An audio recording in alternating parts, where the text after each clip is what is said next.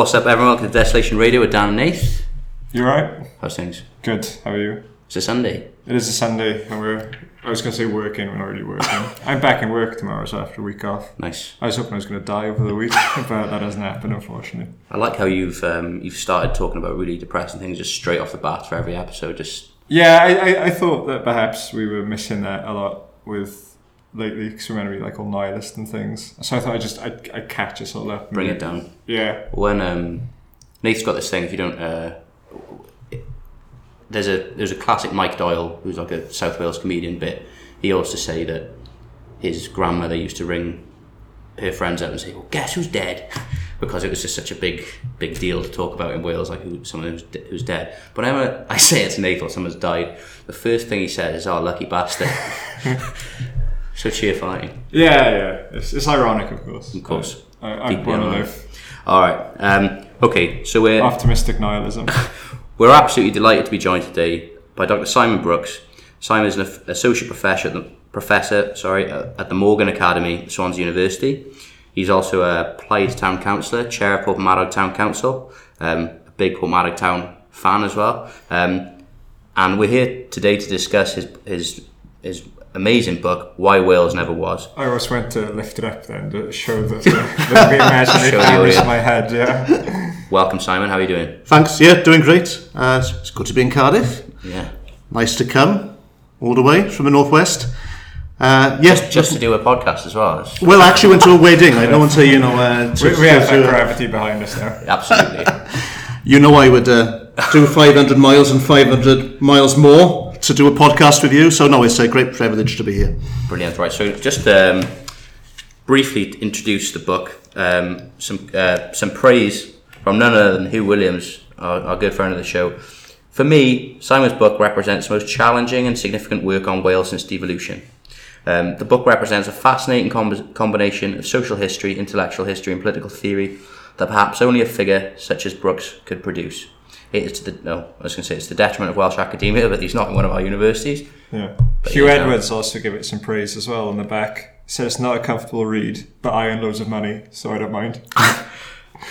No, it says not a comfortable to read, but essential for anyone who wants to grasp the curious state of Wales today. In its relentlessly challenging narrative, the author forces us to rethink our understanding of the forces that have shaped modern Welsh life. Can we hold nonconformist liberal values responsible for the language crisis and our patchy notions of Welsh nationhood? Simon Brooks makes a very convincing case. Is Huw Edwards a, a liberal, do you think? He just sounds like what I would think a 19th century liberal would have sounded like. Yeah. Yeah, lo- lovely sort of Carmarthenshire, um, serious accent. Um, and the other funny He's thing, been very supportive to me with this book. To be fair to him, Is he? I have to. I have. I have to. Uh, you know, we step in on his behalf. We- We're all f- full of interesting internal contradictions. I think absolutely, as yeah. people. Uh, we're a bit sour because uh, contain multitudes. he, uh, he, he criticised the sound levels on the podcast, didn't he? But he did a nice emoji after it was suggested. It was, It was uh, a bit of a wink. little bit of a bit of banter from Huw. Thanks very much. And also, he pledged to give us loads of money, didn't he? So He did, didn't he? yeah. Um, The other interesting introduction uh, from Huw. Huw Williams said Simon Brooks has a tendency to make me feel uncomfortable. but he says I should probably add that this comment That's from a does- court case. that this that. comment does not relate to him as an individual. Indeed, he's remarkably entertaining and irreverent given the intensity of his prose and his unforgiving political directness. Okay, so we've kind of gone straight into the uh, the book that we've missed at Wales this week. We'll do Wales this week at the end. Yeah. Um, okay, Simon, please just give us a summary. Talk us through the book. You know your central arguments. Well, the the book is called "Why Wales Never Was," and that really is um, uh, what it is about. Um, it takes as its starting point the question of why a national movement didn't develop in Wales in the 19th century. You would have expected that to happen. This was happening in nationalisms across Europe, including in Western Europe. And Wales, of course, was a very distinctive society at the time. Uh, most people spoke Welsh in Wales. Uh, a lot of people were nonconformists. Um, but it was also a very modern society. Uh, we had a railway system, we had a press, people were literate, we had the cradle, or one of the cradles of the Industrial Revolution. And of course, Marxist historians offered up the theory that nationality and nationalism is a creation of modernity and modernism.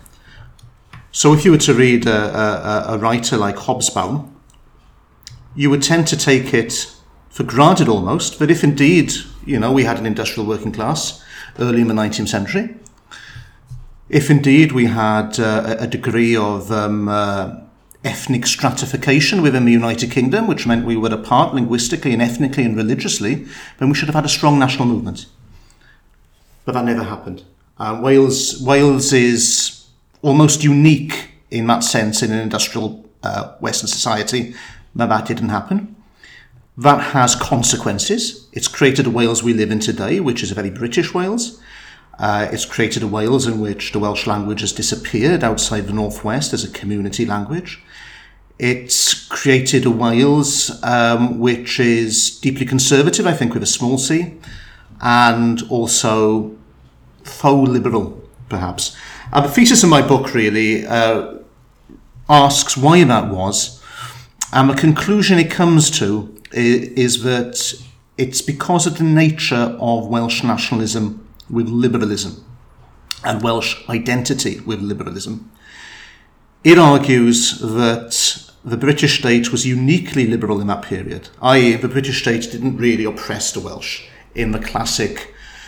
You know, it would in, in terms if you read, you know, you know, good sociologists, you can make the case, but in terms of what you might call cartoon history, you know, the, the, the Welsh not image of Wales is not correct. Yeah. In essence, what the British state said was that it was a liberal state. They weren't going to racially discriminate against the Welsh. The Welsh could take part in the British state uh, they could have the fruits of imperialism, but all they had to do in order to access that was to learn English, which they did. Very pleased to learn English, of course. And they would be emancipated as, in, as individuals. Uh, that was the line sold. That didn't appeal to the Welsh working class as much as that. There's considerable evidence, I think, that the Welsh working class was actually quite nationalistic, which not properly documented in my view. But in terms of the Welsh middle class, they, they took that on board, they believed that, they became part of the British project, and the British state offered individual emancipation to Welsh men in particular, not to Welsh women perhaps, but to Welsh men. But as part of that emancipation, uh, the whole idea of a communitarian basis to Welsh society was collapsed.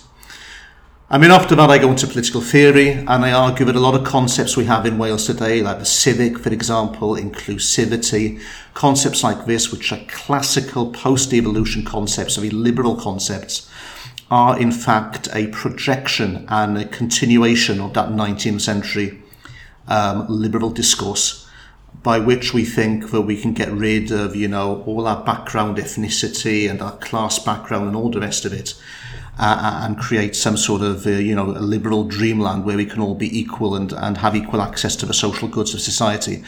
And, and I argue that this is the reason why still today uh, Welsh nationalism doesn't work and isn't successful because the lines which Welsh nationalism pushes are actually at a very deep level the lines of our integration into the British state. So classic example of that would be progressive politics which at a superficial level I agree with, but the whole concept of progressive politics is largely based upon the idea that one can abolish a communitarian identity and gain for private individuals who are emancipated access to social goods within the British state. That's basically what it's about. And of course, we see the Welsh national movement now still very, very deeply um, involved in that sort of politics. It's very similar to what happened at the end of the 19th century, I think, with movements like Cymru Fydd. I mean, the book finishes off then uh, trying to make a comparison between the politics of the late 19th century and this period of history and, in essence, argues that Welsh nationalism will have to take a different route if it is to succeed.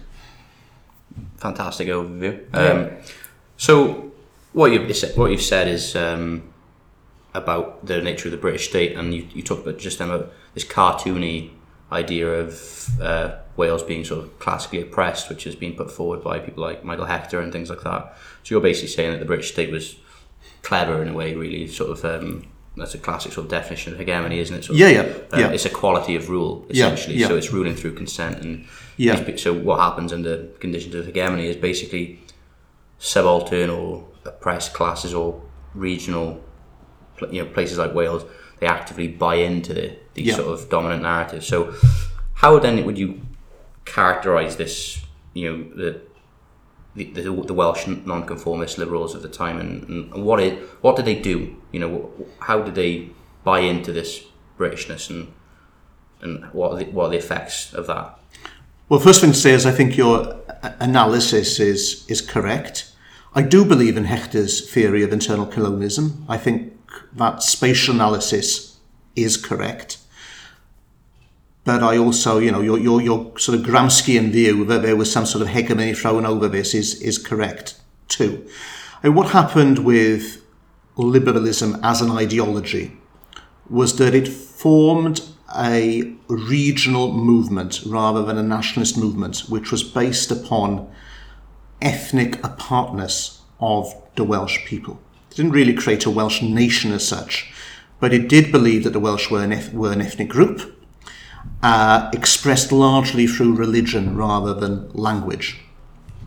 And it was able to define the Welsh as an ethnic group within constructs of wider Britishness. I mean, Daniel Williams has argued quite, has written quite a bit about this. How, in many ways, the idea of Welsh ethnic identity depended very strongly upon Britishness, because the Welsh could then be seen as being, you know, as being a separate ethnic group in comparison with others, you know, specifically the English, of course. So that's that's what what's that's what they did, the liberals, is they, they, they had this religious system and this ideological system by which, by the mechanism of learning the English language, they could, through their religion, keep this sense of ethnic apartness, but could also access the goods of empire, of course. And you see this, you know, with Lloyd, with Lloyd George. Lloyd George would be the classic case of this. You see this happening for the best part of 60, 70 years from the 1860s up to 19 to 1922. And I argue, therefore, that this, this liberalism, this progressive politics, this sort of soft politics of the left, could very easily be, um, um, um, you know, swallowed up, taken up by Britishness. Ironically, Welsh conservatism was a little bit different because we did have a Welsh conservative tradition. I write about that there. Uh, not, not, not the Tories. I say it's important to emphasise that. We're not talking about imperial Toryism. We're talking about small c conservatives, very much in the tradition of a, of a philosopher like uh, like Herder, uh, the philosopher writing a lot about, about, about language. I'm thinking of people like Lady Llanover, for example. They had a vision of uh, a, a, a, a cultural base to Welsh identity, which was actually very difficult to uh, to income to uh, to put to actually hold within the British state. And in fact, you could argue that the Blue Books is an attempt to attack that form of Welsh conservatism and actually creates the environment by which uh, this Welsh liberalism is created. So, part of the central thesis of the book is actually one of how progressive politics and reactive politics works within what you might call an anti colonial context. Uh, by which I argue that um, the anti colonial viewpoint makes the conservative standpoint different because of where it's placed in the political sphere. So to be conservative in Wales with a small c, not to be a Tory in Wales, that- to be a Tory has always been wrong, okay? But to be a conservative with a small Wales, eh, with a small c, right, could in certain historical circumstances mean that you were actually opposing um, views of British hegemony as expressed by the metaphor progressive politics Yeah. and actually be a, a standpoint. So it's quite a complicated period going on there. And I think this is very similar, very, very similar to um, the form that devolution takes today, which is basically it's a regional identity. Uh, it's quite a well-regarded regional identity within, you know, the Welsh, the Welsh middle classes in Wales. It doesn't really challenge Britishness at all, uh, and its relationship with uh, minorities in Wales. I mean, minorities in terms of power. You know, uh, the working class, people who live a long way from the capital, up in the north and the west, Welsh speakers, and so forth, I think is a little bit a little bit difficult, uh, uh, you know, and uh, problematic around the edges. That's really interesting. Um, first, I mean, there's a number of things I want to sort of tease out a bit more there. The first one is um, you said about the Welsh Not and the treason of the uh, treason of the blue books, and the, this is something that we've talked about in our previous episodes about. Um, you know, to just to remind people who are listening, it's this uh, basic idea that sort of uh, British or English uh, school inspectors looking for reasons why the Welsh education system was failing, essentially claimed that it was because of the Welsh language, that the Welsh language was sort of regressive and was holding the Welsh nation back, and they sort of recommended like an English, everything be standardised was an English as form. well. They expand it as well to like the Welsh way of life, or like kind of um, internal re- uh, reasons of Welshness that it wasn't like solely education. char- it was like yeah, a character de- uh, bit. Deficit, But yeah. What you're saying, Simon, is that the, the classic reading of that is almost like, you know, the English imposing that on the Welsh and the Welsh sort of being Yeah, yeah, horrified and, yeah, you know, yeah. but No, because I, I, I, I- mean, I, I disagree with the classic nationalist um, analysis. I think it's wrong. I think it's a myth because I, you know I'm a, I'm a nationalist myself. You know, I'm a, I'm a Plaid councillor, so don't get me wrong as, as regards this. But I think that in order to hold a nationalist narrative, we've read things into the past which which aren't true. And when one looks, you know, at the response to the blue books, um, the Welsh middle class wanted their children to learn English, okay? Hmm. They didn't regard their children being taught English as some form of oppression. They wanted it. They wanted more of it, in fact.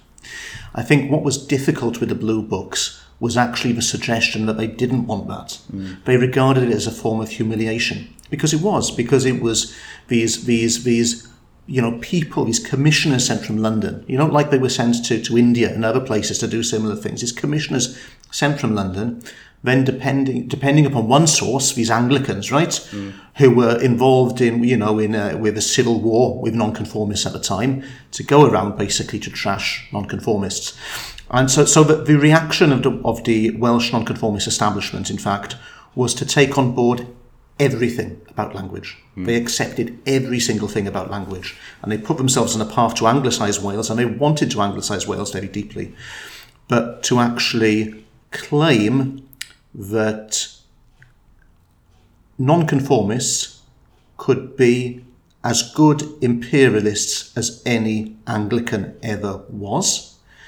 And so they did that specifically uh, through metaphors of, for example, you know, sexuality. You know, this this idea is it comes up in the blue books a lot that the, the Welsh, you know, were were were, were somehow um, uh, you, you know se- sexually free and having sex before marriage and all this sort of horrible Deviance. stuff. You know, sexual deviance. You know, it's you know it's quite quite quite a Freudian quite a Freudian bit of work. You know, Maybe projection, like the person writing is just really repressed. yeah, yeah, it's very interesting. It's a very interesting bit of, of sexual terrorism, actually. The Do you Blue, want to go out Blue with me? Books. No, love. Damn sexy Welsh. yeah, damn sexy Welsh. But if you actually look right, there's, there's got this historian, this guy in the period, Ieuan Gwynedd, who's a sort of a sort of a social commentator, sort of half historian guy. He actually does, you know, he actually does a survey in Wales to prove that the Welsh are not more sexually uh, promiscuous than, than you know than people from Yorkshire, for example.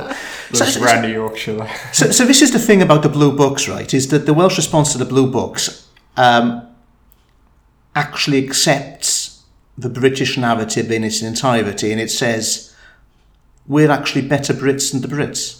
That's what it actually says. It's a it's an astonishing thing, yeah. So I guess the dominant narrative of Welsh history uh, has basically has these liberal nonconformists as these sort of proud Yeah, heroes. nationalists Heroes. essentially who are Yeah. the you know the safeguarding the Yeah. Welsh culture and things like that. Um, part of that I would say comes from like the caricature of Welsh history that's put forward by people like Dai Smith, and Yeah. it's just kind of because they don't speak Welsh.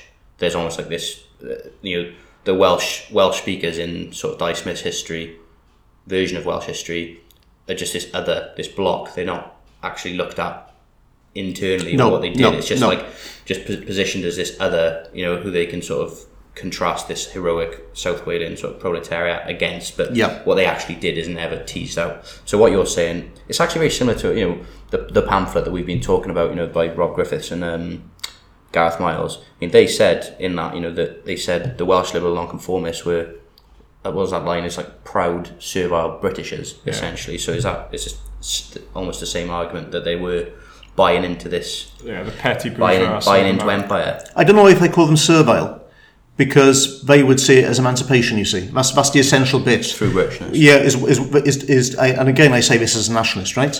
Uh, to understand how Britishness works, I think the the, the as as as na- nationalists, I, I don't think that somebody like me should say uh, that there's a false consciousness in that sense amongst the Welsh people because that's not going to get anywhere. Um, for these people, Britishness was a form of true emancipation. Okay, and I think it was a form of true emancipa- emancipation because it wasn't English. Because they were British, they Yeah. could actually remain ethnically Welsh. But what they had to give up was anything which was dangerous to the British state. Yeah. And the thing that was really dangerous to the British state, which was uh, use you know um, a particular phrase, what was radically other about Wales in that period, was the Welsh language. And what was particularly radically other about Wales was the fact that you had Welsh monoglots. Yeah. So you had over half the population who couldn't speak or, you know, understand English. So these people were so hugely different. You know, they were almost like um, uh, almost like Catholicism in Ireland, but without that, you know, tradition Yeah. of, of political violence behind it Yeah. they had to be gotten rid of. But they weren't got they weren't they weren't gotten rid of by, by being shot or anything. They were gotten rid of via the education system. You know, did in a gradual way. So I think that I think that is important for us. Um, um, if you want to see a proper future for Wales, I think Gwyn Alf writes about that. He says that the Welsh have always been a British people, and I think it's very important that we don't create um, false narratives which actually don't work. You know. Absolutely. I mean, one of the things I've argued, I mean, I've argued, I'm going to argue in my book, and I, hopefully in a forthcoming article, is about um, this idea of Britishness, which is being put forward, I think, by people like Gwynfor Evans and stuff. Uh, I think it was Gwyn. It's wrong. Gwynfor, It's wrong. Basically saying that Britishness is this um, is synonymous with Englishness. It's being imposed on the Welsh, you know, sort of. Um, but I said that is completely wrong because Britishness is something the Welsh. I mean, the, the the beauty, if you want to call it that, of Britishness is precis- is precisely the fact that it's a very flexible and accommodating identity. Yeah, yeah, that accom- yeah. is capable of accommodating all forms of sort of subaltern, i.e., Welsh, uh, Scottish, Irish. Um, it's flexible. It's flexible. It can accommodate all things. I mean, Linda Colley, this historian, has written extensively on what is the nature of Britishness, and and today Britishness is things like progressive multiculturalism, Yeah. but it's also a martial identity about war, things like that. It's all thing. It's the, the amazing thing about Britishness is it's capable of accommodating so many groups, diverse groups within it, including Welshness, including the Welsh language. But what you just said about Welsh speakers, almost monoglot Welsh speakers being other, um, I think is interesting because um, it kind of brings us back to this. The, almost in the broad scheme of things, the progressive nature of small C conservatives. Yep. And this is something that people um, liberals, I would say liberal imperialists today don't grasp. So it's a bit of a stretch, but sort of hear me out. So when we talk about the, it's about their function, isn't it, in the in the sort of the broad scheme of history and um, an empire. So today, for example, people would say, so especially people on the left would say they support, um, like for, it has they've supported in the past jihadist groups, for example, groups like Hezbollah, things like that. They've supported like the Iraqi resistance against the American army, the British army, um, and people would say, you know, liberal, I would say liberal imperialists or imperialists on the left would say, oh, this is terrible. You know, these people are, you know, they're backwards, they're reactionary, you know, they're Islamists and things like that. And people would say, well, they are, but in terms of their function in the world, they are the only people sort of opposing sort of American hegemony, and it was the same, you know, with Hezbollah in Lebanon and things like that. So, coming not saying that's what the Welsh, you know, Welsh speakers were like, but in the broad scheme of the British Empire, people who are small C conservatives with their sort of nationalism, which is a anti-progressive, anti-liberal nationalism, were almost serving the same function, regardless of their internal beliefs. The fact that they are sort of against the British state and against Yeah, I, I think I think that yeah, this is quite similar to today. I mean, one of the lessons which has come out of both Brexit, I think, Trump, and also Corbyn doing very well, is that liberalism can be attacked from different positions, of course. Uh, and part of the politics that we are seeing today is the politics of anti-liberalism being played out in different ways. I think some of these analyses are incorrect. I mean, personally, I, I, I do think that, um, uh, you know, violent Islamism is incorrect, but I also think that Trumpism is incorrect, and I think that Farage is, is, is, is incorrect. I mean, philosophically, because I don't really believe in liberalism as, um, you know, a worldview. Philosophically, of course, you have to work out how can you um, ethically oppose liberalism. So for me as a Welsh speaker, for example, living in Northwest Wales, um, that would be uh, questions around um, how, for example, would one uh, behave towards, you know, very large Anglophone immigration into Gwynedd, you know? Hot potato. Yeah, yeah it's a hot it's a hot potato. But if you if you if one is you know serious serious you know about about society, you have to tackle these things. But Absolutely. if you were tackling these things, then you would do two things. It would have to be ethical, right? But it would also have to tell the truth, you know. Um, so it would be an anti-liberal argument, which was also ethical, you know, non-racist, you know. So uh, I don't want to go over that uh, uh, after that today because that's a that's a different that's a different discussion. But in this period, I don't think the Welsh had any concept, any philosophical idea, or couldn't see anything outside this liberal worldview being offered to them. And in Europe, it was a little bit different. In Europe, these ideas were being attacked um, by various other groups, often by conservatives, and also by liberals who were because liberalism is always based upon one ethnic group establishing its own hegemony, projecting it, and then claiming that everything which they now call civic is in fact neutral, where in fact, of course, it's just under the umbrella of their own personal power, you know. So when you when you get into when you look at uh, Central Europe, when when certain um, ethnic groups or national groups become quite strong, like the Czechs, for example, they of course claim they are liberals themselves, but project it in a very Czech way. So you know, so so to, to be good to be a good Czech liberal, then you can you you know you have to learn Czech because if you learn Czech, you can take part in society fully and all the rest of it and all the rest of it. You know, in Wales that never happened. The form of liberalism which which was taken on board was uh, an Anglo-Welsh one, in which the civic was defined as really Anglo. I, and I don't mean lang- Anglo-linguistically. I mean in all senses of the word.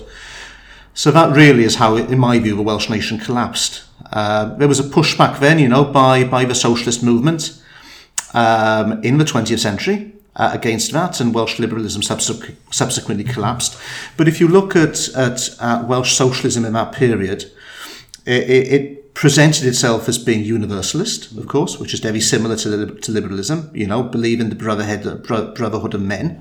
But when you look quite closely to, uh, at that movement as well, like liberalism, it's got all the disadvantages of universalism. You know, it existed within the British state, its attitudes towards minorities, you know, women, sexual minorities, racial minorities. Think of the attitude of the National Union of Seamen towards black men, Yeah. you know, in, in Cardiff. Um, its attitudes towards the Welsh language was absolutely appalling.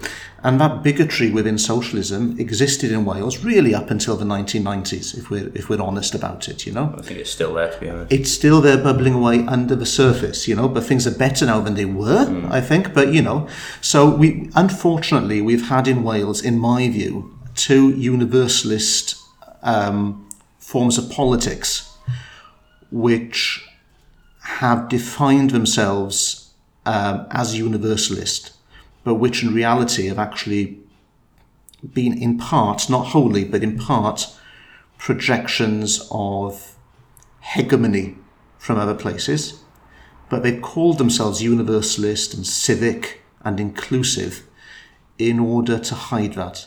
So the first wave, British liberalism. The second wave, British Labourism, essentially. Yes. Um, some interesting questions that come out with it um, to consider. Like, I, I don't want to keep going back to you know socialism, Welsh people and pamphlet, but it, it's but it's very no. The, Trying to get the numbers but the, the, the the, pa- the parallels are very interesting. Um, the argument's very interesting. So, what socialism for Welsh people are? It, it looks at these interesting moments in time and in the broad historical sort of you know of historical sweep of Welsh development. I want to, I mean, so firstly, I want to get your opinion, Simon, on you know, so Rob Griffiths and Gareth Miles sort of say Saunders Lewis, that small see conservatism, Yeah. which. Uh, like you know, which, was the sort of the founding foundation of Plaid Cymru. Yeah. they sort of say that that was detrimental in the to the development of Wales because it alienated Yeah. uh, the the nascent you know industrial working class. So what's your take on the function, I guess, of Saunders Lewis and the start of this sort of conservative Welsh nationalism? Well, I think he, I think he was a, I think he was a good thing, um, and I'll tell you why. Because it's it's a very easy argument to say um, that Welsh nationalism should have come from the soft left. Yeah, but the point is that the soft left had the chance to do this in the 1880s and the 1890s, and they didn't. So this idea that if Saunders Lewis wasn't there, that somehow the soft left would have done this in the 1920s and the 1930s or the 1940s or 50s is seems to me to be completely bonkers because because they were part of this British this British they would never have got the movement off the ground. So, they, 'cause they were tied up with like the British. Yeah, of course, movement. of course, of course, and, uh, and in different ways. They would never have got the movement off the ground. They were never, they were never the space to do it. There would have been individuals on the left who would have been in favour of, you know, greater Welsh autonomy, of, co- of course, but they would never have got a, an independent, you know, a, an autonomous political group off the ground. So that is Saunders Lewis's revolutionary role in Welsh politics as he did that, right? Now, once he actually set the thing up, obviously you can't appeal to a, a left-leaning nation through, you know, um, through through right-wing politics in that sense. I mean, again, I come I come back to something a, a, a friend, uh, my friend Daniel Williams has said. He's actually talked a little bit about Farage and Corbyn in in in this context. I, I regard Corbyn as being a quite Cromwellian English nationalist figure, right? You could make the argument, however, that that sort of Cromwellian English nationalist left would never have got off the ground without some sort of radical break from somewhere. And Farage was the nasty guy who provided the radical break, you know? And then, and then, and then the left take, take over and push the thing forward. So I, I with, with, with, Saunders Lewis, I, I got a, I, I, you know, I, I, there's arguments in favour and against. But one thing I would say definitely 100% is that this argument which is pushed around that um, if he hadn't have been there, that somebody would have turned up and established Plaid Cymru in the 1920s from a left viewpoint is absolute madness. I think the only people who would have been able to do it would have been communists. That's actually exactly what I was going to ask. So, what do you think about this? Uh, you know, this alternative history whereby, because we know that the Communist Party was far more progressive than the Labour Party when it came to Yeah, the yeah. national question, which is obviously in line with what the Comintern sort of recommended at the time, and there were a lot of communists who were very pro, you know, Welsh Parliament, things like that. Do you think it would be would have been feasible for the there to have been, you know, a, nas- a nationalist left wing movement in South Wales, you know, with the Communist Party in the vanguard, or, or I, I haven't looked at that in depth. In depth, I mean, part of the problem with the attitude of communism towards stateless nations, of course, is they, to use Engels' classic phrase, they believed in historic stateless nations and non-historic stateless nations. So for them, you know, a, a historic stateless nation would have been Poland or Ireland or mm. at a push somewhere like Scotland. yeah. Uh, but when they got around to, you know, the Slovenes and, uh, you know, the Welsh and the Latvians and all the, all these, you know, irrelevant groupings sort of hanging around at the edges, you know, they sort of took the view that, um, uh, they actually took a view very similar to, to somebody like, uh, like Mill, you know, they took the view that, well, really, the best revolutionary thing to do in somewhere like the South Wales coalfield would just to subsume them and use the use the coalfield as one of the motors of a British push towards you know revolution, and that's that's that's what they did. So um, yeah, I mean, I think if any group apart from Saunders would have would have had the potential to to launch a Welsh nationalist movement, it would have been the communists. But again, we have to look at history as it was, and we have to ask the case, ask why. Well, why didn't that happen? Because clearly it didn't happen. And the reality is there is that the only person who did launch that movement was Saunders Lewis. Um, it's worth, I think, unpacking. We, we talk about liberalism a lot, and you said about Eric Hobsbawm, sort of a famous Marxist historian, um, who kind of embodies this attitude towards small nations, doesn't he, in many ways? Yeah, he does. Um, almost like the Welsh. uh, it, so basically, when liberalism developed, um, as Simon's just said, it basically grew out of these. It had deeply sort of nationalistic assumptions underpinning it, um, and when it sort of spread out through, if it was whether it be France, whether it be in the UK, um, there's this assumption that liberal universal values about emancipation and progressivism and rationalism and things like that, enlightenment values basically, um, were sort of universal and non-nationalist, but opposed to those were sort of small, as you said, peripheral nations like you know the Welsh, even like the Bretons, the Basques, Yeah, things like yeah, that. And liberalism could sort of demonize these nations because they didn't speak Exactly. French, they didn't speak English, and and as you've said brilliantly in your later work on sort of civic stuff in uh, civic identity in post-devolution Wales, once something can be claimed to be non-progressive or That's it. It's game or over. non-liberal, then it's oh well they're savages essentially they're reactionary you know and it's time to time to dismiss them and that's essentially what has happened. Um, all right, so we're going to move forward I think a bit now. So Saunders Lewis has set up Plaid Cymru, um, and we're marching into the twentieth century. What um, what's got what what goes wrong then with with Welsh national with the Welsh national movement? Well, the movement is set up. The Second World War is not a help, you know. You know, uh, it doesn't really help a decade of fascism and then a war, and you know that's not a that's not a that's not a good thing. So it doesn't really get going then until the sixties. Um, what happens in the sixties is that Welsh nationalism succeeds uh, in the periphery of Wales, in Welsh-speaking communities. It takes over. It takes over in a very Gramscian sense, which is that it takes over the popular culture at every single level in Welsh-speaking communities. You know, it really is the Sinn Féin of, of Wales. Absolutely. You know, it's like the Communist Party in in in in, in Mardy or somewhere. You know, under under Horner. You know, it really takes over. Yeah. Supply Cymru take over uh, the north and the west completely and wholly, and they have a go into valleys, but don't quite get there, and they don't really get anywhere anywhere else, and that's where we're at. Um, and I think there's lessons there for nationalists today, because the national the nationalist or certainly the Plaid Cymru um, analysis has been that the way out of our predicament is through what they call civic nationalism. What they mean by civic nationalism, of course, is that we're all equal in, in Wales as citizens, wherever we're from, you know, and I was born and brought up in London, so I've got a certain amount of sympathy with this argument.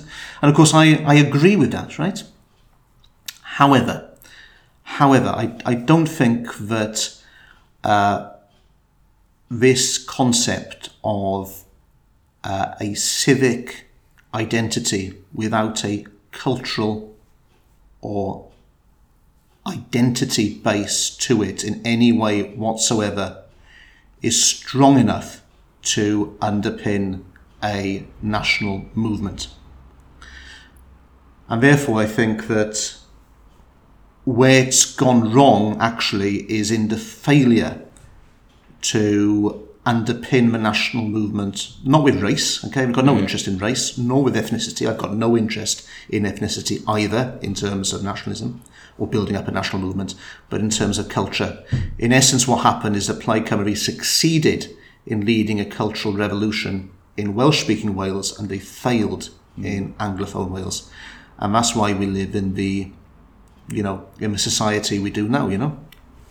So what? Um, it's interesting to think about you know these the heady days of you know the '60s and things Yeah, like that in yeah. And Plaid Cymru because one of the interesting narratives that you know I certainly internalised and I always sort of grew up thinking about was you know I, th- I still think about uh, Welsh speaking areas as being somehow you know, backwards, basically, for want of a better word, and and almost outside, almost outside sort of popular culture. But as you said, you know, in the time in the '60s, you know, radical popular culture, as you said, in um, in Wales, in Welsh speaking communities, is there. You know, there's civil disobedience, um, and if you look, if you look at um, what's really interesting about the um, Welsh speaking activists in the sort of 60s and 70s. As you said, Simon, it's like you look at those activists in Ireland, you know, in, in Wales, they've all got, you know, bell bottom trousers, long hair, you know, they're, and they're radical people. And there's, there's music um, and other pop culture sort of alongside this, isn't there? So that's so that helped sort of make it. Yeah, I, I think I think that the way forward for um, for us is to is to build popular culture in both languages. So, for example, the work you're doing here with Desolation Radio, and you know, is exactly the sort of thing which will underpin, um, you know, a, a, a national revival. What Plaid Cymru have, have, you know, facing this, what you might call, no, it's not a cultural divide. That's too strong. It's it's it's it's um, you know a, a, a spectrum rather than a divide. But the way Plaid Cymru have tried to get over this, this, this cultural spectrum in Wales is by abolishing the idea of culture. Right? And that's not going to work. That's not going to work, right? It's not going to get us anywhere. And in fact, I think this is one of the things which has led to the disaster of Brexit. Because I think that if Plaid Cymru hadn't spent the past 15 or 20 years pushing civic nationalism and actually had a form of, you know, was pushing, um, you know, Welsh cultural identity, mm. then I don't think it would have been so easy for UKIP and other people just to march into the South Wales valleys as they did. I mean, send out all these, you know, these rays of British identity, you know, right-wing racist British identity in the ways they did. I mean, for people just to go out and vote for, for Brexit, you know, because one of the interesting things about Brexit actually is if you if you go up to Gwynedd, where you've got you know, really poor communities, which are very similar to Valleys communities yeah. in terms of their poverty, right? Places like Blaenau Ffestiniog and Penrhyn Deudraeth and, yeah. you know, you know, bits of Carnarvon and, and if, if you look at these places, you actually find that there was a vote there to stay in the European Union. Mm. And I don't think that's because they're Welsh speaking. I think that's because a counterculture has been created there, which has been strong enough to withstand messages from outside. I think you see something similar in Liverpool, you know, with, with, yeah. with you know. So the question is, why hasn't that been created in what Dai Smith would call South Wales? Yeah, it's a, it's, a, it's a, real shock to me because I thought, you know, uh, South Wales was this uh, radical. Yeah, well, exactly. You know, exactly. Well, that's the myth, isn't it? I mean, exactly. like everyone's leaned on like there's this radical way Wales waiting to be awoken, but it's not there. I think it's just like you said earlier, small C conservatism. But I reckon that if if if, if Plaid Cymru had uh, uh, and you know, it's not just Plaid's fault. Obviously, it's it's the fault of you know of of good people in the Labour Party as well. You know, if if this civic stuff was a mistake, right? You know, I, I, and I believe this 100% today. A national project built upon putting up buildings in Cardiff Bay and centralising stuff in Cardiff Bay, and everybody who has a decent job, uh, you know, living in, in, in, in Canton or where I've lived myself, so a very nice place. I want to kick it. I've lived there myself, okay? But you know, that sort of that sort of politics, right? Uh, and nothing ever gets beyond the M4 corridor, you know. And when we put stuff into valleys, we put it in the Treforest Industrial Park, which is by the M4 and not in Aberdare.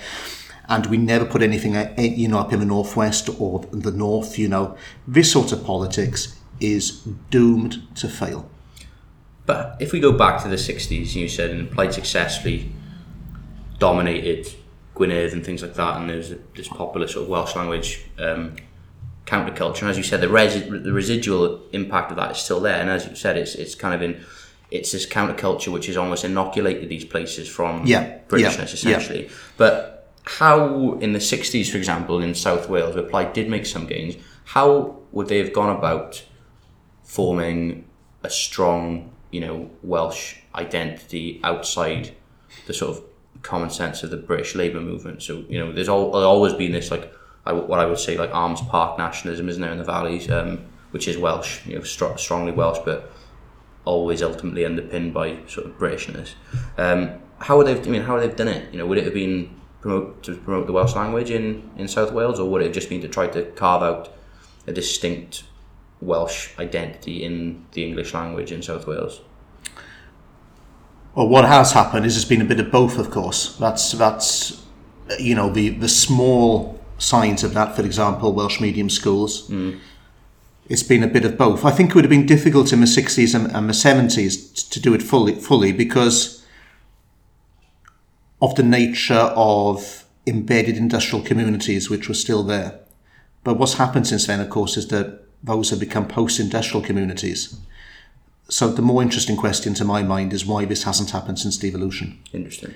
rather than why it didn't happen in the 60s and the 70s. I, you know, I can understand in a, in a, because my father's from Penrith in McCunnon Valley, which is a pit village. I can understand, and my grandfather actually was the Labour councillor for Penrith on Glamorgan Council for a long time. So I, you know, I can understand in in, in a village like that how you know interplay between um, the NUM, the Labour Party, Yeah. local activists. Although Plaid did in fact win Penrith um, you know, you can you can understand how how that would have been more difficult. But the, the question I think is why that hasn't happened in the past twenty years, and I think that we've spent too much time running after the project of debating the devolution of minor powers from London to Cardiff Bay and building buildings in Cardiff Bay. And I don't think it's enough. No, it, it, I would say it's absolutely not enough. But I mean, what I've argued and what I, I strongly believe is that devolution was never meant to, you know, quote unquote work. It was always meant to just, it was just this sop, you know, like you know, Scott, you know, Blair decided, oh well, Scotland has to have devolution. We have to modernise, you know, the sort of British state. Um, and if you read the memoirs of Andrew Rawnsley, like New Labour, Blair sort of said, you know, well, you know, do we really have to give it to Wales because he said, you know, they, they just seem to be anti-politics, um, and, and and you know, given the resources of the Yes campaign in 1997, you know, it was a cross-party campaign, had a million pounds thrown at it. Um, the No campaign was completely disorganised, had absolutely no money. Um, but the Yes campaign barely won, like barely, barely won. It's like 0.5 percent, wasn't it? The, yeah, it was a It's it was a pathetic turnout. You know, um, contrast that with Scotland again, but especially in the seventies as well, where like they originally run the Yes campaign and got slaughtered, didn't they? For Yeah, exactly. Yeah, but I mean, but but but the the interesting thing about what happened, so, but that's by the by, isn't it? As you say, Simon, because devolution did happen. Yeah. Um, but firstly, I mean, do you think applied? I, I I still think applied kind of misunderstand or misunderstood what devolution was all about. Um, they've almost got this relentlessly optimistic view of, Well- of what's happened and what can be achieved. pl- played in a difficult place because they're doing two. They're trying to do two things at the same time.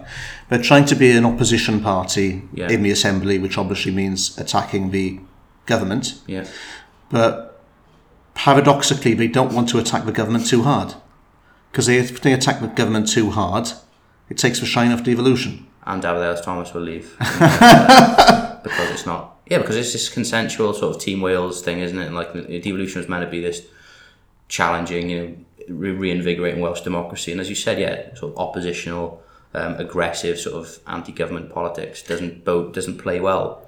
Well, it's, it's always it's the debate, in fact, we've implied at the moment. There's nothing secret about this. You can follow the debate on Twitter and other places. You know, it's between people who really think the Plaid should be vote, working quite closely with Labour. Uh, um, the reason for that is, you know, post-Brexit, national crisis, um, you know, government of national unity and all the rest of it. Um, and you have others who are saying, no, this is just going to repeat the mistakes of the past. Uh, we can't have a one-party state here forever. We have to take, you know, we have to take these people out. So this, this is an, an, an internal debate. It's made more difficult then, I think, by the fact that Plaid then actually see themselves at a UK level as being part of the Corbynist movement as well. So what Plaid tried to do was to um, present themselves as being the Corbynist opposition in Wales to Welsh Labour. Uh, but obviously they got into a bit of sticky territory during the general election when the Welsh electorate decided that the best way to promote Corbyn in Wales was to vote for Corbyn, of course. And the Plaid vote, you know, I mean, you take out Ceredigion, which was a, you know, a good win, but um, in a unique constituency, you know, out, out, outside, apart from that, to be honest, the Plaid vote collapsed. And the students were in there in Ceredigion as well. Exactly, exactly. You know, so um, the Plaid vote collapsed, and um, I think it comes back to the central thesis of the book, which is that a national movement has to put itself outside these universalist ideologies in one way or another. It can still be very progressive in terms of its social policy, right? Mm. So it can still oppose the bedroom tax. It can still oppose um, wars on the international stage. You know, it can it can still believe in social justice, but it can't sign up to these universalist ideologies which exist within Britain because at the moment it does that, then people say, well, we'll actually vote for the universalist movement which is being presented to us, which of course is a fake one because it's British, you know, it's not universalist, but that's not how the voter sees it. And that's what we saw in the recent general election. Yeah, it's a lot of a lot of consideration for the voter as well. I think um, sometimes people may project a lot onto like the average voter. Yeah, yeah. Like almost decide on the day. Yeah, yeah, yeah, yeah. Well, you know, I mean, um, yeah, I mean these things are these things are difficult. Like, but I, I, I think that um, uh, I, I think the Plaid have to ask themselves how is it that the most moderate national movement in the UK has performed significantly worse than the more radical national movements, i.e., the SNP and Sinn Féin. And you think, obviously, because they're not as steeped in culture, you know, a difference? I don't think there's enough difference there. No. So, um, I mean, that is it's, it's it's.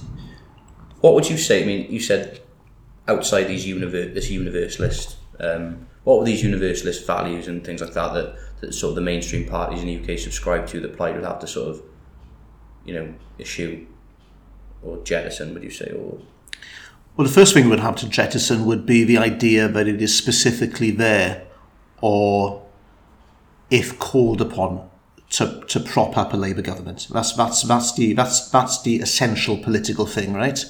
Um, if that's the message from Plaid, then people will just vote Labour. I mean, there's no other point. I mean, ironically, the only people then who will vote Plaid will be people in places like where I live in Dwyfor Meirionnydd who will be voting Plaid because they think it's good for local cultural identity, you know? So that's the first thing. So I don't think it's actually um, a problem in terms of the policies which Plaid have. I've got, I've got no problems whatsoever with uh, the policies which Plaid prevent, uh, no, no, no, present, you know. And they can be actually very similar to Corbynite policies in terms of social justice. The problem is, is the political positioning. And at the end of the 19th century, the left in Wales, people like Lloyd George and, uh, and the like, chose to go into a strategic alliance via the Liberal Party with these pan-British radicals and the result was was that Wales was subsumed as, you know, as uh, in terms of its own politics, or it became a regional expression of it. The Welsh Labour Party has a similar relationship, I think, to British politics. And so, therefore, for Plaid then to repeat that mistake through the concept of a progressive alliance is, to my mind, disastrous political positioning. What it has to do, I mean, it, it, can't, it can't be like Sinn Féin because that's a different history. But it's, it's very interesting to know how movements like, you know, um, Sinn Féin uh, and the SNP, they have, they have, they don't partake quite in the same rhetoric. I mean, sometimes the SNP give out the line, you know, but none of us truly believe that the SNP is there to be part of a pan-British progressive alliance. It isn't, you know. So Plaid need to toughen up and harden up, harden up, I think, at a, at a British level. They need to return to cultural nationalism, I think. Uh, we need to return, they need to realise that the Labour Party is more of a long-term threat to them than the Conservative Party, I think. I think you have to be honest about that and say there might be times in the future where Plaid would have to form a coalition with Tories in order to uh, to defeat Labour in Wales. I don't think you can ignore that because of the, um, the mathematics of politics in Wales.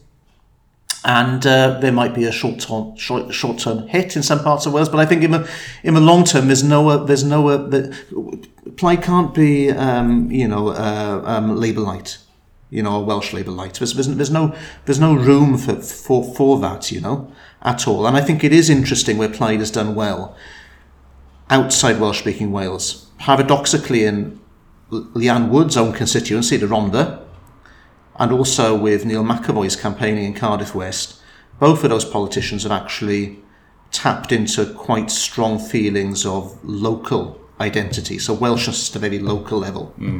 Um, and I think Plaid needs to to recognise that, you know, and build on that. So it's not so, so what you're saying. It's not so much the the value, universal values per se. It's more about how, as you said, their attitudes and strategy and and way of how you look at politics, essentially, and almost like a more cynic, not cynical, but more realpolitik. And um, Yeah, it's, it's, tra- it's just trans- uh, the job of a national movement is is is to uh, deliver a particular uh, national agenda, and it has to involve itself in transactional politics with other players within the British state. And we like to attack the DUP and make fun of the DUP, but you know the DUP have actually done for the unionist population of the north of Ireland what a national movement should do. You know, they've gone into alliance with a big British party to protect what they regard as being their red lines. You know. so it's almost unapologetic. Oh, it's unapologetic. I don't care less, you know. And it's typical of the lazy way uh, um, uh, people think about when they say, well, the DUP are going to come here and they're really about knocking gay rights here or abortion rights. Uh, The DUP have got no interest whatsoever in affecting, uh, you know, you know, uh, uh, things like that in in a, in a on, on, on the mainland of Britain at all, you know. Uh, All they want is to deliver their their their agenda, you know, uh, at at a national for them, you know, regional national level in in in in their interpretation of of um, the north of Ireland. The SNP is exactly the same in Scotland. You know, the SNP is the same in Scotland, um, and I don't think the Plaid is strong enough there. So even little things implied that are interesting. You know, for example, so for example, I, I always didn't like the rebrand of Plaid, like from the you know the triban with, Yeah. the, with the dragon to you know the sort of daffodil. It kind of struck me as a bit little laboury. Yeah. Um, but why is it then? Why do you think Plaid have moved away from uh, a, a more cultural nationalism, which is sort of more, which is unapo- unapologetically Welsh? Um, I, I, I think because it got, got sucked in by the rhetoric of devolution, because a lot of the rhetoric of devolution is actually new Labour stuff, Blairite stuff, which came over. So uh, in the first part of devolution, is you know the, the key things about devolution, the civic, okay, inclusivity, key words like this, all Blairite terms from the new Labour Blairite government. What they meant was that um, this sort of neoliberal politics delivers for everybody. It includes everybody. So that was Welsh Labour politics built upon Blairism. And then Rhodri Morgan made it successful then by putting in clear red water between himself and London. It's a very clever move and made Welsh Labour successful. Plaid bought into these new Labour slogans, inclusivity, the civic, and so forth. And they forgot that a national movement requires difference from the other in one way or another. And they didn't want to tackle that because they got very embarrassed about the idea that once one started to talk about Welsh difference, this could spill over into things around Welsh ethnic difference, for example, which were reactive and wholly to be condemned. And I agree with that condemnation, okay? Uh, this is culture, cultural difference is what I'm talking about, not about um, ethnic difference at all. But they bought in, they bought into this to this system, and quite simply, when this system was challenged by UKIP, Farage, Brexit in deprived communities last year, it wasn't strong enough. Because it, why do you think? Because it's sort of this nebulous. Uh, because it's nebulous. I don't think there's there's enough of the base to it. It, it wasn't strong enough, and I think we have to.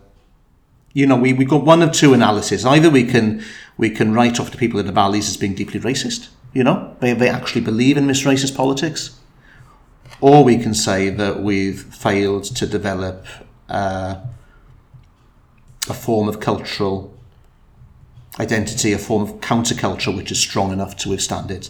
And I think the better analysis would be to say the second. So this comes back to what really the question is what Welshness is now in post-devolution Wales, and Yeah. certainly what is Welshness for Yeah. these people that have voted for Yeah. UKIP Yeah. and things like that in the valleys. And um, what's interesting, I mean, people talk about civic nationalism in Wales or civic identity. You can't have a civic identity without, for example, strong political institutions. You can't have ci- civic identity without an education system No. that teaches about Wales. You No. know, because these are things. Civic identity is something that's meant to be, you know, quote unquote, non-cultural Yeah, nationalism, yeah. right? So it's, you know, it's rooted in values such as you know, so if, let's say you grew up in Scotland, hypothetically, you've gone to, um, you grew up in the Scottish education system, you you know about Scottish history, you know about the separate Scottish legal system. There are sort of non, if you want, non-cultural elements about Scotland and Scottishness, which you can sort of make you Scottish or whatever, but there aren't any equivalent things like that in Wales, are there? But that's that's the whole paradox of it, isn't it? You can't get any grounding to create them because you haven't got them in the first place. Well, you could. I mean, you can, you can create it through popular culture, of course. Yeah. Football, you know, Yeah. could be both got interested in football. I think that's helped a Yeah. lot. You know, uh, there are ways. Of, there are ways of of of doing this, but I think this is. Yeah, after Brexit, right, when obviously London is going to try and keep a lot of these European powers, um, I don't think Scotland will go now. I think Scotland will remain, which paradoxically is actually probably quite a good thing for us in Wales in the long term. Uh, but I think it's it's obvious we need, I think, to return to um, to popular culture. We have to. We this we, we I think we're in um, devolution phase two. I think devolution phase one, right? And the politics of devolution and the language of devolution and the key words of devolution died on the day that Wales voted to leave the European Union. Interesting. I think that's it, right? Uh, if we pretend we can go back to um, Cardiff Bayism, right? Okay, uh, and claiming that Wales is inclusive, and that's good for everybody, right? I'm thinking that when we build, uh, you know, a building in in in in in uh, you know, we, we, we- put another Quango somewhere in Cardiff. This is good for people in Holyhead, right? If, if we continue along this path, right, that is a fundamental mistake. Um, I mean, to what extent do you think that? I mean, for, for those of us, you know, we're not from Cardiff, but we are in the we're in the sort of uh, what's the in the Wales spatial plan, the Cardiff City network, you know, of uh, you know Porthcawl, Bridgend, M4, Cardiff, and you don't leave that network. But as you said, there's a whole people who live outside Cardiff um, would be f- forgiven for thinking, well, you know, what on earth has devolution done? Um, but what Brexit showed me was that there are people definitely people with implied um, and well and within the Welsh establishment, I should say, who've lived who live a very very comfortable middle class life in Pontcanna and things like that, who genuinely think the devolution has been fantastic for everyone in Wales. With they have absolutely no idea what goes on outside Cardiff, and it is a bubble. I would say similar to London. But what what what are the practical practical solutions? You know, other than sort of building up rail networks and um, I, I think we have to. And you, what what we don't want to do with devolution is just recreate the British state in Wales, right? So what, what I think we're doing at the moment is we're creating a, a mini me London in Cardiff, in mm. Cardiff Bay in particular. I think you're right. I think it employs people, lovely people, personal friends of mine, okay, who, who live in places like Canton and Pontcanna, just going basically from one job to another in Yeah. terms of career buildings. Nothing wrong with that. Everybody wants a career, but that's what they, that's what they're doing. You know, I think you could use Hechter's internal colonialism theory to describe entirely the relationship of, say, somewhere like Gwynedd with Cardiff at the moment. What Gwynedd does at the moment is it exports raw product. It's young people down to Cardiff to feed the Welsh state in Cardiff. It gets very little back. It's a very similar relationship now, I think, between the Northwest and Cardiff within the Welsh state as exists between the south of Italy and the Italian state, or the Highlands in Scotland and the Central Belt. Support for devolution is being held up in these places because of a sense of Welshness, okay? But if this carries on for donkey's years, and all that comes out of devolution is more and more wealth going down to Cardiff, and people feeling that their own communities are losing more and more power, there will at some point come a breaking point. you know, and we have to look at what happened in the Brexit, you know, Brexit referendum and realise that that theoretical danger is there. So what we need to do, not, it's not just a responsibility for Plaid, but it's for the Labour government too, because I think the Labour government wants devolution to succeed as well. What the Labour government needs to do is to realise this, and I think it needs to begin by moving a significant number of public bodies out of Cardiff.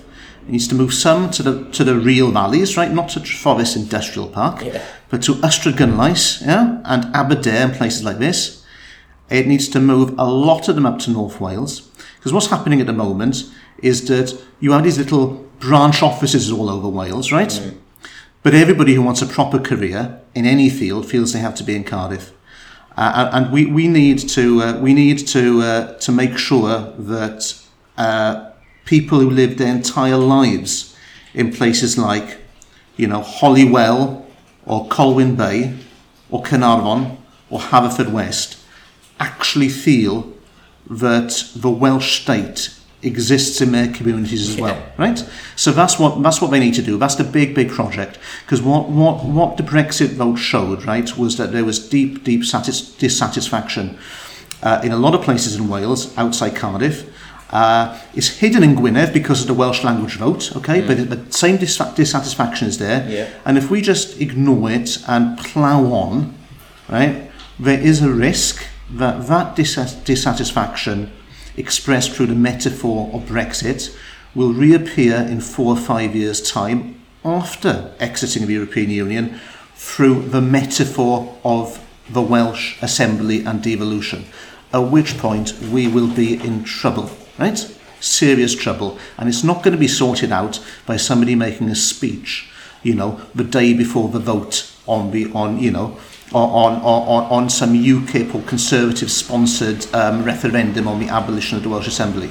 So we, we need to sort this out now and start, um, you know, seriously looking at structures of the Welsh state and actually, you know, putting it out and bedding it down uh, and nailing it into real communities in Wales.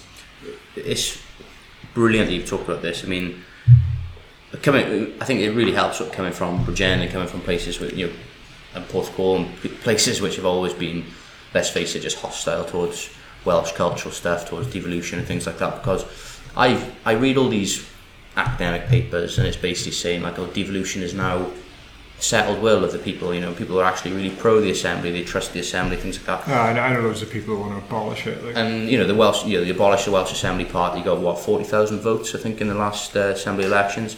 Um, and there is a massive danger of this could be it for Wales in many ways. You know, Yeah, the Welsh yeah. Assembly could be. Um, I mean, I, I don't know legally can it be in?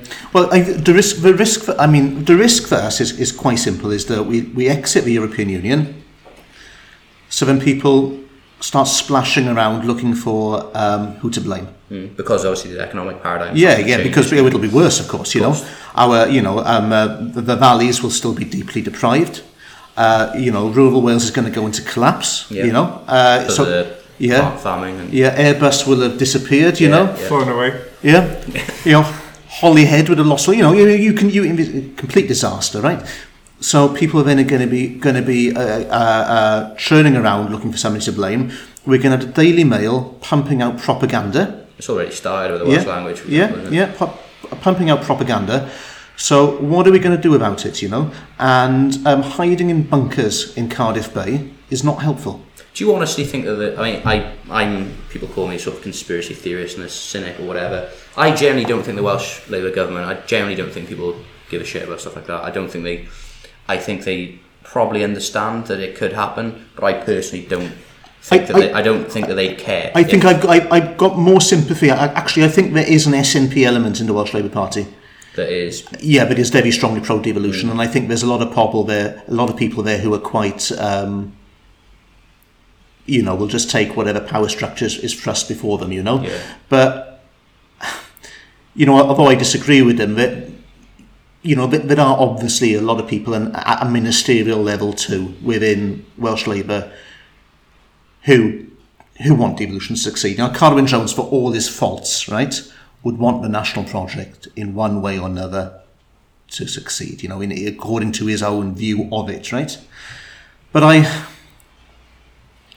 I, I, I, I do worry sometimes. You know, I just. I don't know. I, I look at this from the northwest, of course. You know, where um, which is a very particular way to, to, to look at it.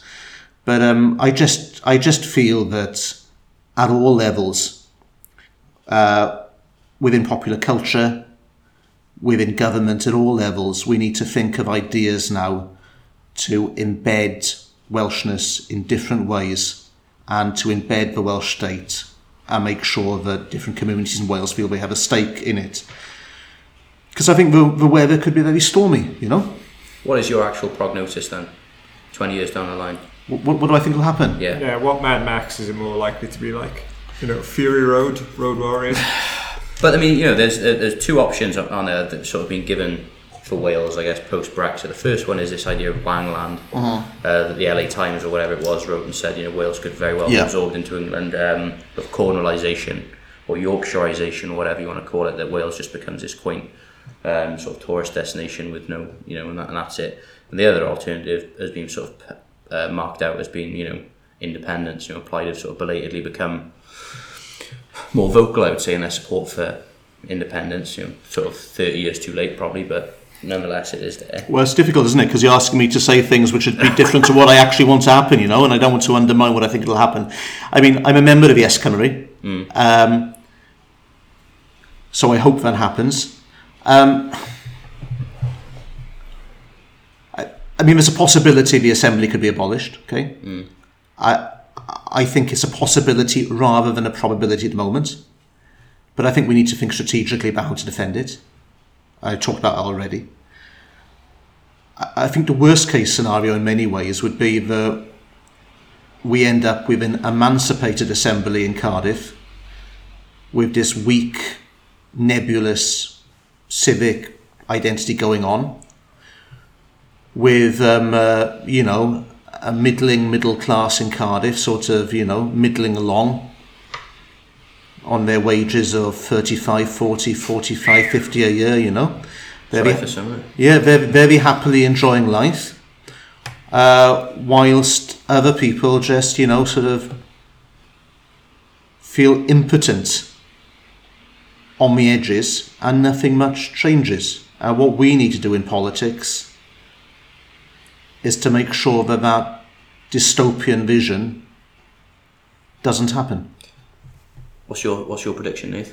Um, oh, I don't know. I, I, it's funny you should say about uh, um, people voting to abolish the Welsh Assembly or vote against devolution. Because I thought that might happen, and then I said it to someone who like kind of smacked it down. I was like, oh. But Well, people don't want to discuss it because they fear that if we discuss it, we'll actually Oh, kick no, off a debate, you know? as yeah, as if that would like there's more of a case like if that would ever happen. But as as you can see, like I know people in work who and um, other people who actively hate the Welsh Assembly have no interest in devolution. I mean, I think the perhaps maybe the the problem with this kind of culture like we're part of is it is to an extent quite an echo chamber. And then the outside of that is very, very different with people don't really care at all about Welsh politics or politics in general. And as you kind of hinted at, if those institutions were abolished, it wouldn't really be a second thought to them after voting. I, mean, I have.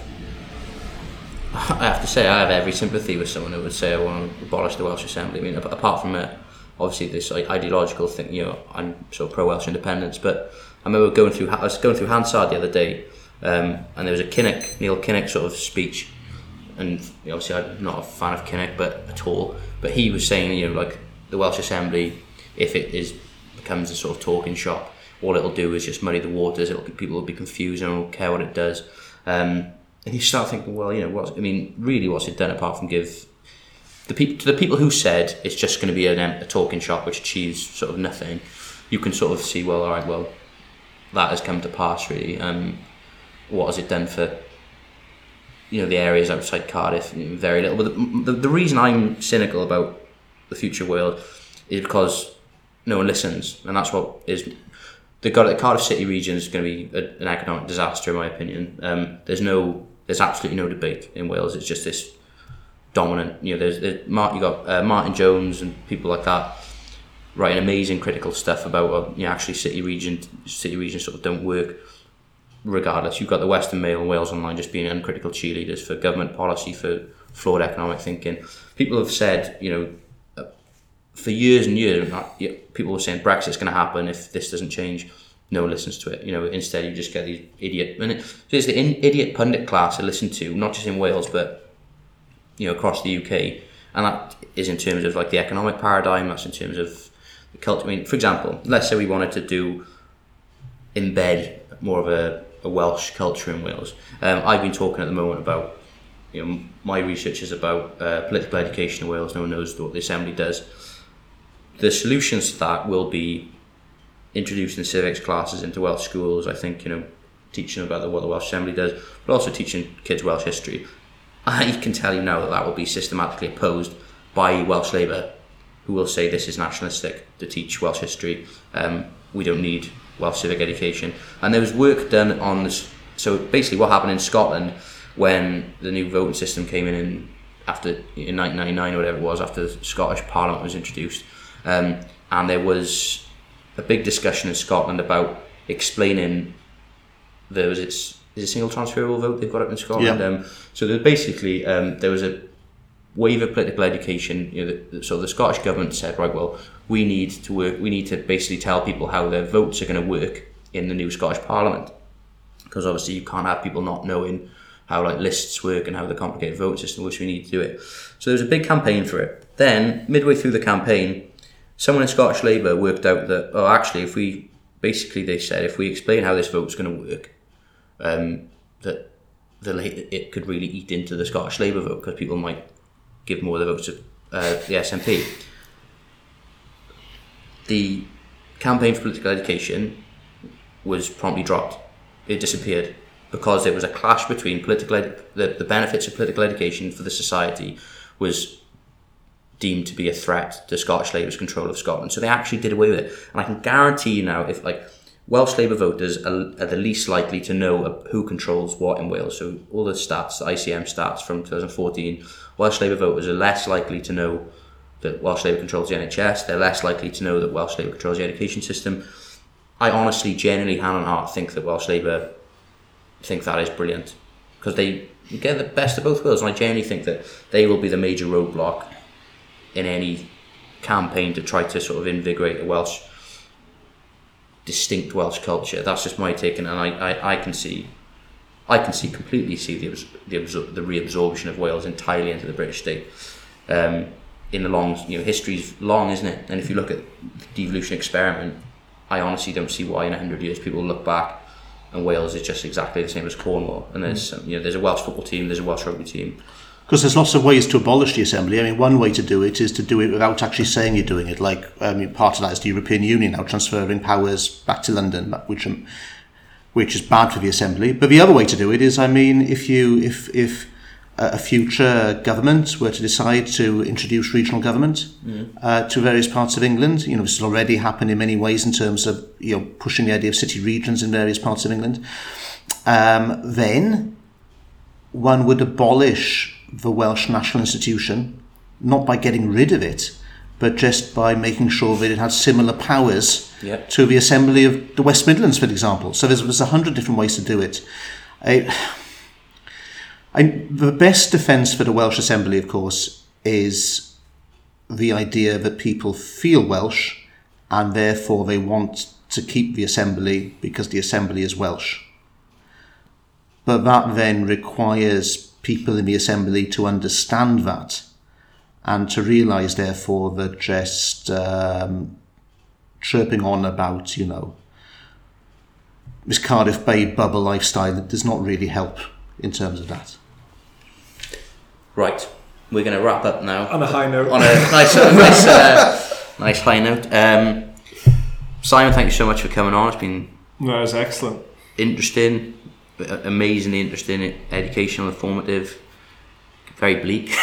Yeah, which is good. It's been a standard um, episode, and hopefully we'll. Do, and hope, and hopefully, but hopefully we'll have another. You know, hopefully you'll come on again soon, and we'll talk more about uh, things like football. Um, yeah, what, football. What, we need to have one about football. What is to be done as well? You know, there's sort of these solutions because we can need to start working towards the active solutions. Where, right? where the best place to bury gold is. yeah, basically. Um, right, Simon, as is custom, are there any? Is there anyone you'd like to give a shout out to? No, it's been great. Thanks for the invitation. and I think you're doing sterling work, you know. Shout out to us. it's, very uh, you know, it's a little bit of the Basque country in Catalonia and, uh, you know, Scotland in Wales. Doing it yourself. Yeah, I think it's brilliant. I think that this is the way forward. What you're doing and what even Morgan Jones is doing on the web with his, you know, Nation.Cymru, nation.cymru stuff is exactly the sort of stuff which which we have to develop. the Vanguard.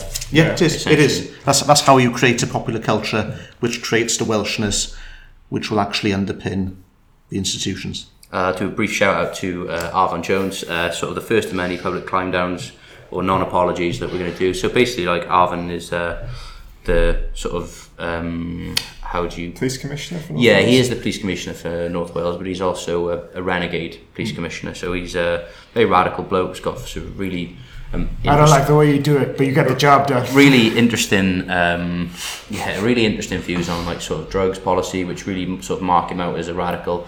Um, and we really want to get Arfon on the show, but You're obviously, cannibal that happened. obviously within um, within the first, you know, I think Arfon followed us like two days ago, and then saw that the work experience kid, you know, just kept coming on. We keep Twitter giving him different chances, and, and he each kept time he. so uh, the work experience kid kept saying like a cab a cab a cab you know well, like, he, to be fair to him, he thought he On the meant Twi- on the all Twi- cats are beautiful. yeah but what actually means is all cops are bastards and Oh, uh, so know Arfon has obviously taken exception to that um, what I, I mean he basically said you should remove it um, what I will say is you know no we won't remove it um, because it's what it's what we believe um, so if we there's, we've got uh, we've done interesting episodes on the nature of the police and we want to get Arfon on to talk about it um, what I will say is that you know I will concede that Arfon was an ex-policeman, and obviously there are some nice cops, so that is the that's a climb down. But I will not remove this because it's a cor- these are these are the cornerstones of Desolation Radio. Uh, being sort of bleak, um, still not living police. Yeah, and having limited to no swearing. yeah, There are three cornerstones keep that we have it found keep it on. clean. But um, but Arfon, come on, we want to. You're an interesting guy. W- You know, follow us again, Arfon, please. um, We can change. We- uh, yeah, so that's it. So come on. Um, but also, yeah, thanks shout out to family and friends as usual. Cool. Uh, shout out to Kurt Russell and Josh Brolin. I watched Sicario. It's good, isn't it? Sicario's so good, and Josh Brolin is in a lot of films. I've noticed. Delta going to Mexico, taking names. Yeah, so I thought, um, what's his name? Benicio, Benicio yeah, del Benicio Toro's del Toro. amazing in it as Very well. good, isn't it? Very good. I'll see Dunkirk tonight as well. Are you gonna Heady dose of uh, British nationalism? British nationalism. Oh yeah. Apparently, it's quite good, Oh yeah. and they'll hate each other at the end. Oh nice. Um, okay, so I think is it we this may be the end of this season. Yeah, should we knock on the head? It's not going to end. That's it. We've had a good run. Yeah. Um, but we're going to have our summer break and then we'll come back reinvigorated again with a new round of uh, Either more reinvigorated or more depressed. yeah either Place bets now. Right. Thanks for listening, guys. Speak to you soon. All right, bye. Hear me, Lumpy Space Princess. I will avoid declaring war on the entirety of Lumpy Space, ruled by your parents, if you apologize to me immediately. I'm sorry.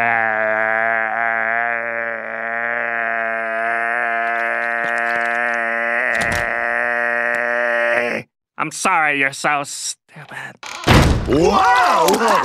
Sheesh.